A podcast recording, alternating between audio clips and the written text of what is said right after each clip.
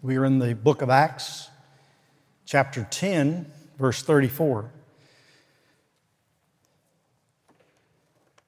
So Peter opened his mouth and said, "Truly, I understand that God shows no partiality, but in every nation, anyone who fears Him and does what is right is acceptable to Him.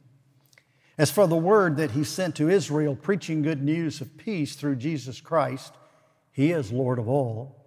You yourselves know what happened throughout all Judea, beginning from Galilee after the baptism that John proclaimed, how God anointed Jesus of Nazareth with the Holy Spirit and with power.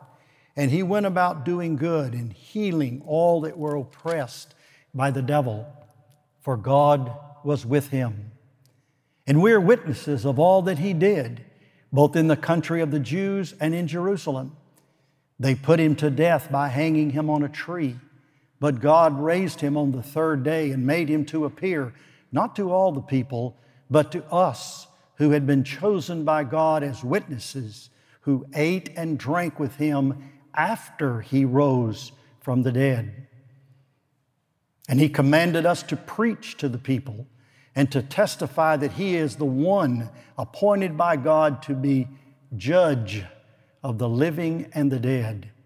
To Him all the prophets bear witness that everyone who believes in Him receives forgiveness of sins through His name." While Peter was still saying these things, the Holy Spirit fell on all who heard the word. And the believers from among the circumcised who had come with Peter were amazed, because the gift of the Holy Spirit was poured out even on the Gentiles. And they were hearing them speaking in tongues and extolling God. Then Peter declared, "Can anyone withhold water for baptizing these people who have received the Holy Spirit just as we have?" And he commanded them to be baptized in the name of Jesus Christ. Then they asked him to remain for some days. The word of the Lord. Thanks be to God. You may be seated.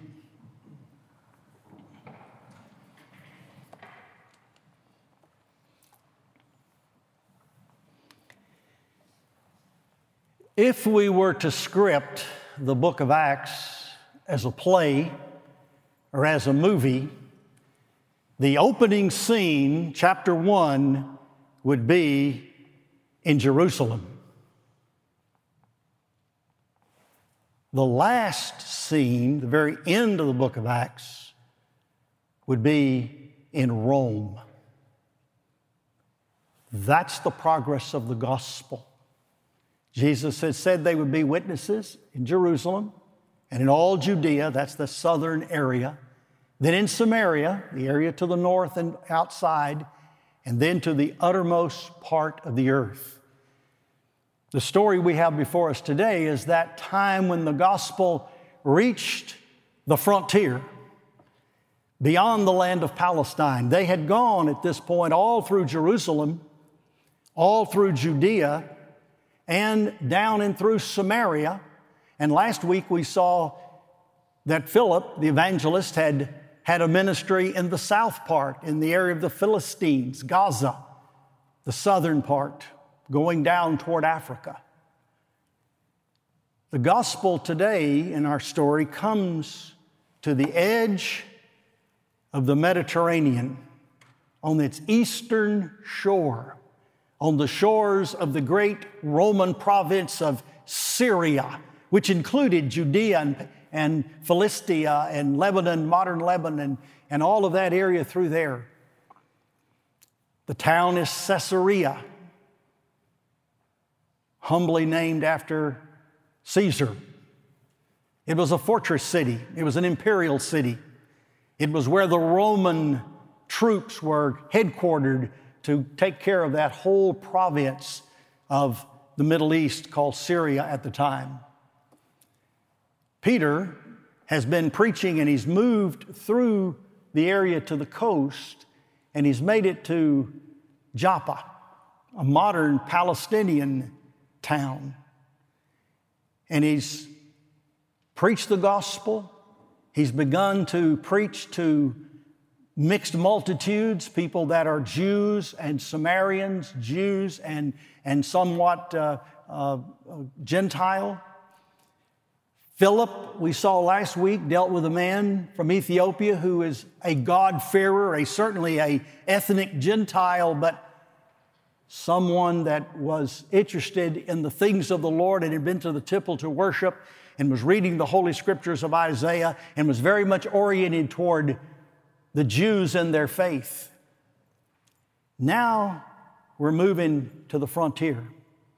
It's interesting that before Peter gets to Caesarea, where our scene is today, he was taking a nap at a house right on the ocean, looking out across the Mediterranean.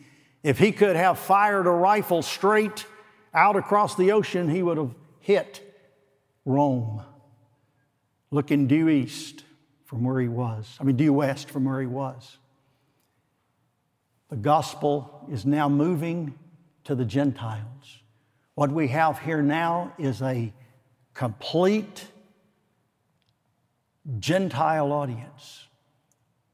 People who were not part of the Jerusalem population, not part of Judea, not part of Israel, but people who were thoroughgoing Gentiles, thoroughgoing Romans, and certainly what would be thought of for hundreds of years outside the commonwealth of Israel.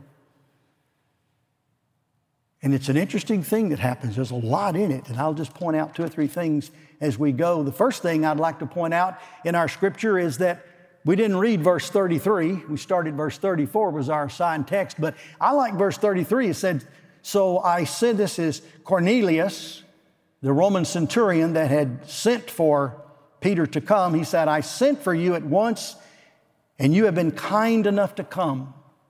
Now, therefore, we are all here in the presence of God to hear all that you have been commanded by the Lord.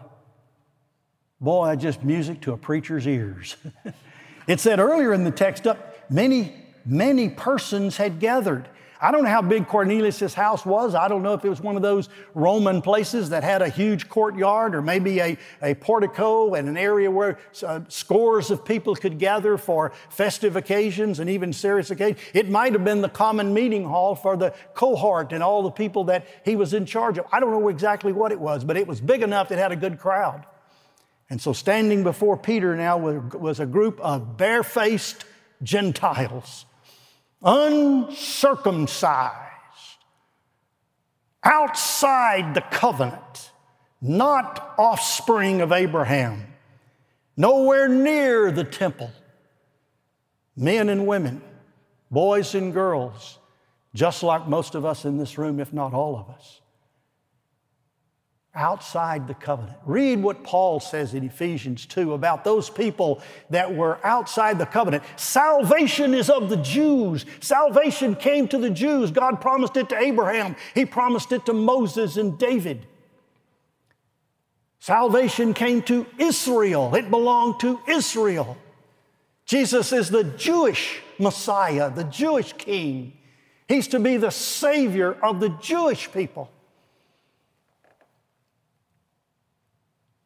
And no one will ever be saved until they become a Jew. No one will ever be saved until they become a Jew. All the promises God made were to Abraham and to Abraham's offspring. Here is the thing we need to know. If we don't get anything else this morning, let's get that. You become a Jew by having the faith of Abraham, not the sperm of Abraham. That's a mighty argument made over and over in Scripture. Galatians, Ephesians, Romans, quoting Isaiah, quoting Genesis, Deuteronomy, the Psalms, the prophets, over and over and over. It is clear as it can be as we sit here today that a Jew is not one that is one outwardly, that is in the flesh, that is an ethnic, physical descendant of Abraham. The true Jew is Christ. and those who are in Christ by the faith of Abraham. What faith? Abraham believed God. God talked about a blessing that would come upon the peoples of the earth. It would come through Abraham. And that blessing is none other than Jesus Christ and the salvation that He brings. And faith in Jesus Christ is exactly what Abraham had. God told him about the seed, the offspring, the Son, Jesus. And Abraham believed it. And God accounted to him righteousness.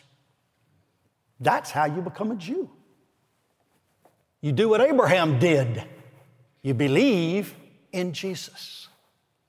You trust in the gospel that was preached, and that's the way Paul puts it.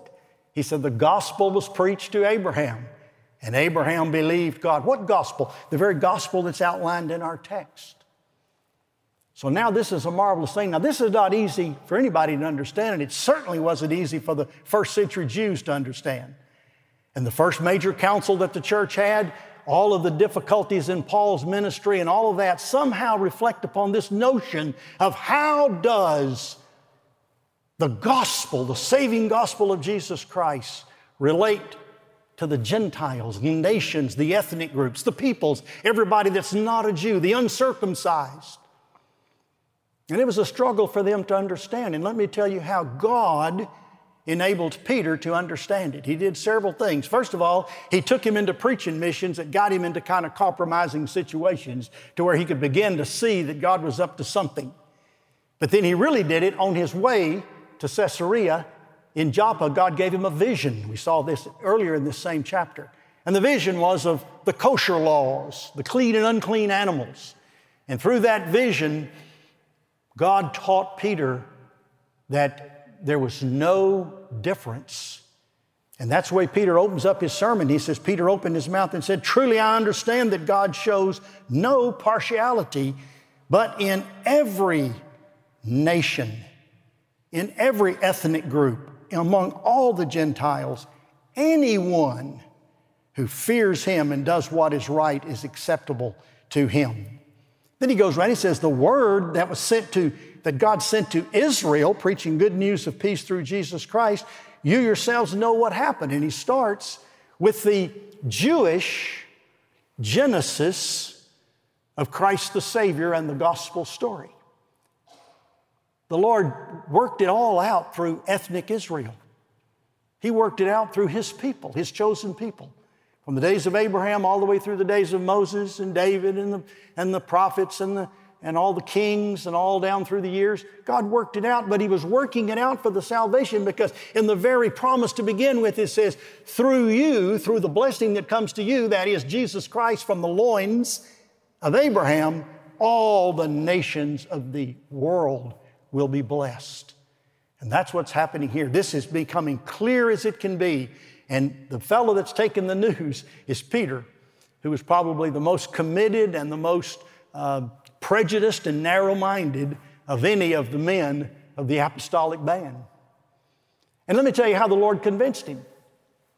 Is that Peter preached Christ, which I hope I'll be able to do here in about 2 minutes. Peter preached Christ, and in preaching of Christ, while he was still preaching, the Holy Spirit fell and was poured out on this 100% uncircumcised Gentile people. And they spoke in tongues. And the Bible tells us that with tongues are a sign gift. They signify things. They signified something on Pentecost. Peter was there to explain what they did, in fact, signify. The speaking in tongues was the symbol of God's power. He said, with foreign tongues I will speak to this people. And it was the tongue speaking of the Gentiles that convinced Peter. How ironic. At Pentecost, it was Peter explaining the tongues to the men of Israel. But here, it's Peter learning from the tongues. And he saw that God did exactly the same thing to the Gentiles that He had done to the men of Israel on Pentecost. There's a lot of similarity, but a lot of differences between the day of Pentecost. For one thing, Peter preached and the people were convicted. They didn't know what to do. He told them to believe. He told them to be baptized. He told them they had to put their faith and trust in Jesus, the Messiah that had been slain and crucified, but God had raised up. And if he'll do all that, then God would give them the gift of the Holy Spirit. And here, he hadn't even finished preaching. They haven't done anything. Hadn't even been baptized yet, hasn't repented yet. He's still preaching the gospel. And the Spirit fell. The Spirit of God moves the way he wants to, when he wants to, how he wants to. And his coming upon them generated within them that same unique gift, the gift of tongues, had a specific purpose. It wasn't for just meaningless babble among God's people. It was a definite sign, and it worked in definite places in that early days of the church to show people what God was doing and what his power is. And that's what happened. Peter preached Jesus. And let's just look at the outline. What you have here is a really fantastic outline of the gospel of Jesus Christ. And if you'll follow it carefully, it follows exactly the script of the Gospel of Mark, which was, tradition tells us, the Gospel of Mark was a sermon that Peter preached at length, and it was copied out and memorized and spread and put in place by the amanuensis John Mark. In other words, Peter is preaching here the sermon that his stock sermon on Jesus Christ. And it is the most consistent and deliberate outlay of the truth of the historic person, Jesus Christ, about his life, about his death, about his resurrection, and the apostles' relationship to him. And it forms what's known, in fact, the word is used in the text. In the original text, it's called the kerygma, and it's the proclamation of the gospel. And the most clear delineation of the kerygma, the apostolic kerygma found anywhere in the New Testament, is the text that we have before us today. But let me just outline it for you quickly there in verse 37. It says, "You yourselves know what happened throughout all Judea, beginning from Galilee after the baptism that John proclaimed." That's where John Mark begins his particular gospel. Is that not at the nativity like Matthew and Luke, and not with a philosophical setup like you find in John, but he begins with the baptism of John the Baptist and the ministry that followed that with Jesus. And this is where Peter begins it. "Beginning from Galilee after the baptism that John proclaimed, how God anointed Jesus of Nazareth." It was in the synagogue at Nazareth that the Lord said, "The Spirit of the Lord is upon me, for he has anointed me to preach good news to the captive," and so forth, quoting Isaiah 61. So that was the beginning there in Nazareth, in the synagogue where Jesus grew up. He said, "This scripture is fulfilled in your ears this day." That's what Jesus said there on that occasion. Here's the summary of Jesus' life. "He went about doing good and healing all that were oppressed by the devil." Oh, freedom from the devil. Getting us out from under that tempting voice, moving us away from that lying, speaking, harassing, roaring, the father of lies, the father of murder, the father of dissension, the father of everything that is wrong with mankind since the days of the Garden of Eden. The devil, the old serpent, has needed to have his head crushed. And then Peter talks about that's what he did. He says, "We're witnesses that all that he did in Jerusalem, they put him to death." At Pentecost, Peter looked at the very Sanhedrin and said, "You by wicked hands have crucified and slain the Son of God, but God raised him up." Now he's over here on the frontier preaching to Gentiles who didn't have anything to do firsthand with the calling up of Jesus for crucifixion. It was the Jews that demanded the death. Pilate, the Roman, said, "I find no fault in him." But the Jews demanded it, and Pilate consented. Peter gets it right. He said, they crucified him, hanging him on a tree. It's interesting that Peter uses this term in his epistle, that he hung on a tree. If you know your Old Testament, you know there's a special curse that goes along with that. Cursed is everyone that hung upon a tree. That is technically and legally and judicially how God the Father could have Jesus hung on a tree and fall under the curse without Jesus, in fact, violating any of the terms of the covenant and falling under the curse by disobedience, so that God could be just and the justifier of those that come to Christ. In other words, God is technically correct in everything He does. Jesus hung on that cross suffering a curse, not because He was a disobedient son like Absalom, who had hung upon a tree because he had been rebellious toward his father David. But instead, Jesus hangs on the tree, falling under a curse. But He was cursed for us. He was in our place. He was bearing that curse in our place and falling under the justice of God. But God raised Him on the third day. There's the resurrection, and made Him to appear. There's all the post-resurrection appearances that we talk about every Easter season. He appeared not only to all, not to all the people, but to us who had been chosen by God as witnesses. In other words, many saw Him, of above 500 brethren on one occasion. Many saw Him, but it was imperative that they that saw Jesus, who were the ones that were chosen to be apostles, witnesses, firsthand, the ones that He would later say, we ate and drank with Him after He rose from the dead, to confirm that He was bodily raised. It wasn't just a ghost, they were saying. Ghost doesn't have dinner with you. Ghost may appear to you, but he doesn't eat spaghetti. Jesus was real in His humanity, and they witnessed it with their eyes, and they were specially chosen witnesses. These were the men that produced the New Testament scriptures that bore apostolic witness, as we talked about a couple of weeks ago. And He commanded us to preach to the— there's your Great Commission. Preach to the people and to testify that He is the one appointed by God to be the judge of the living and the dead. The Great Commission is to take the gospel to the world, to the frontier and beyond.